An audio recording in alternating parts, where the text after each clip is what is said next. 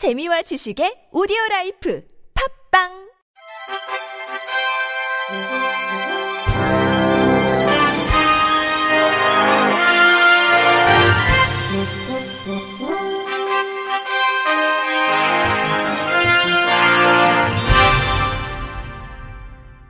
청취자 여러분 안녕하십니까? 8월 4일 수요일 KBRC 뉴스입니다.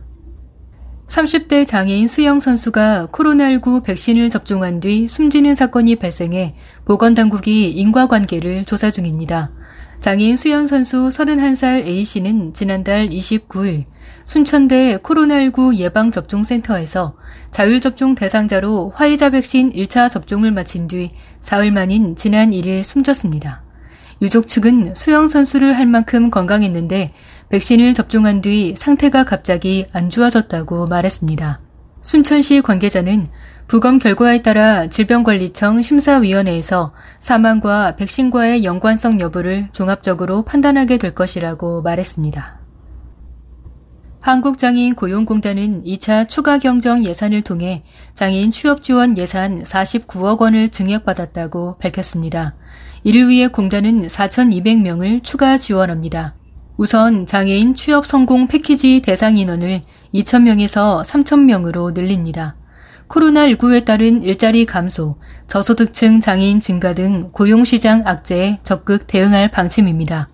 외에 장애인 인턴제, 200명 확대 600명 지원, 장애학생 취업 지원, 2,000명 확대 7,000명 지원, 중증장애인 지원 고용, 1,000명 확대 6,000명을 지원합니다.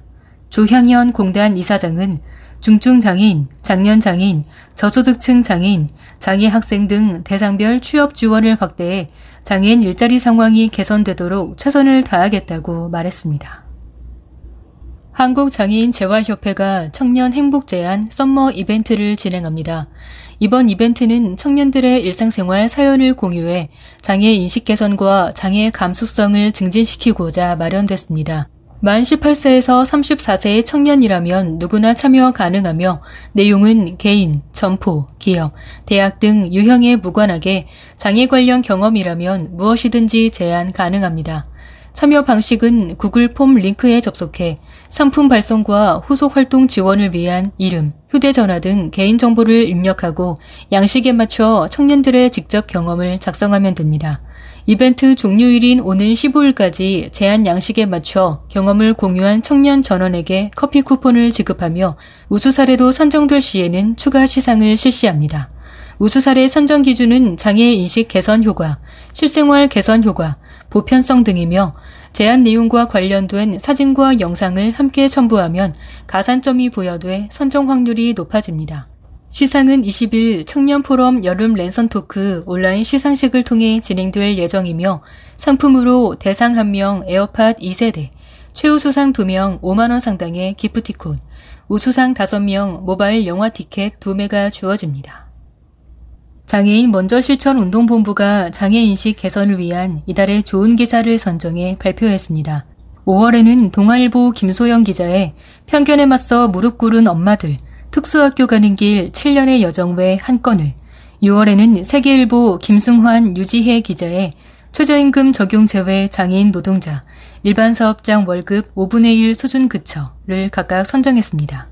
동아일보 편견에 맞서 무릎 꿇은 엄마들 특수학교 가는 길 7년의 여정 외 한 건은 엄마들이 특수학교 건립에 반대하는 주민들과 맞서는 과정을 보도했고 영화 학교 가는 길의 제작자 김정인 감독의 눈을 통해 이런 일이 반복되지 않게 함께 고민하는 모습을 보여줬습니다. 또 1차 올해의 좋은 방송으로 KBS ETV 다큐멘터리 3일에 너에게 난 나에게 넌 안내견 학교 72시간을 뽑았습니다. KBS ETV 다큐멘터리 3일 너에게 난 나에게 넌 안내견 학교 72시간은 시각장애인의 두 눈이 돼 세상을 연결해주는 안내견이 되기까지 20여 명의 훈련사와 동고동락하며 교감을 나누는 안내견 학교의 모습을 보여줬습니다. 전남 여수시가 장애인 바우처 택시 운영에 참여할 개인 택시 운송 사업자를 모집합니다. 여수시는 장애인의 교통약자 이동 편의를 위해 현재 장애인 콜택시 22대와 장애인 전용 개인 택시 5대 등 총 27대를 운영하고 있습니다. 그러나 매년 이용 인원 증가로 콜 대기 시간이 길어져 콜택시 이용에 불편을 겪는 사례가 적지 않았습니다. 이에 따라 여수시는 올해 9월부터 장애인 바우처 택시 30대를 도입해 장애인 콜택시 대기 시간을 대폭 감축시킬 계획입니다. 장애인 바우처 택시는 비휠체어 사용 장애인을 대상으로 운영되며 평상시에는 일반 택시 영업을 하다가 장애인의 이용 신청이 있을 경우 바우처 택시로 병행할 수 있습니다.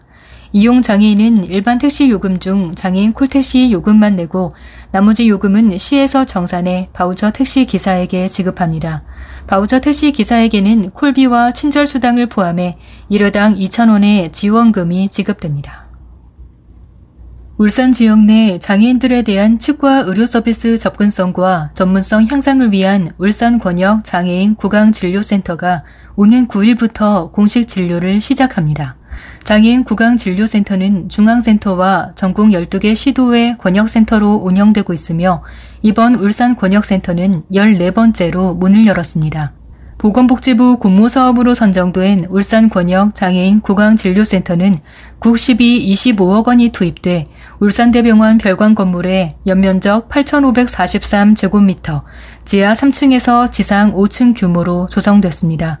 주요 시설로는 장애인 진료 편의를 위한 전용 출입구와 주차 공간, 장애인 전용 치과 진료대 등을 비롯해 중증 장애인을 위한 구강 진료실 및 전신 마취 수술실, 회복실 등을 갖췄습니다. 예약은 울산 권역 장애인 구강진료센터 홈페이지 내 진료 예약 페이지에서 환자의 치료를 위해 필요한 정보를 입력 후 예약 신청을 하면 담당자가 통화 후 진료 일자를 확정합니다.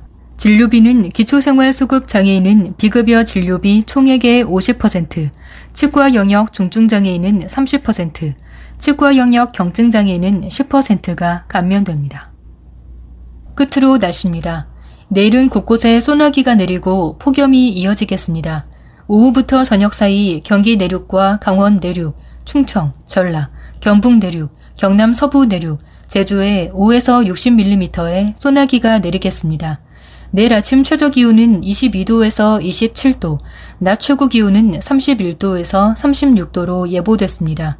전국에 폭염특보가 내려진 가운데 체감 온도는 35도를 웃돌겠습니다. 미세먼지 농도는 전 권역에 좋음에서 보통 수준을 보이겠습니다. 이상으로 8월 4일 수요일 KBRC 뉴스를 마칩니다. 지금까지 제작의 이창훈, 진행의 홍가연이었습니다. 고맙습니다. KBRC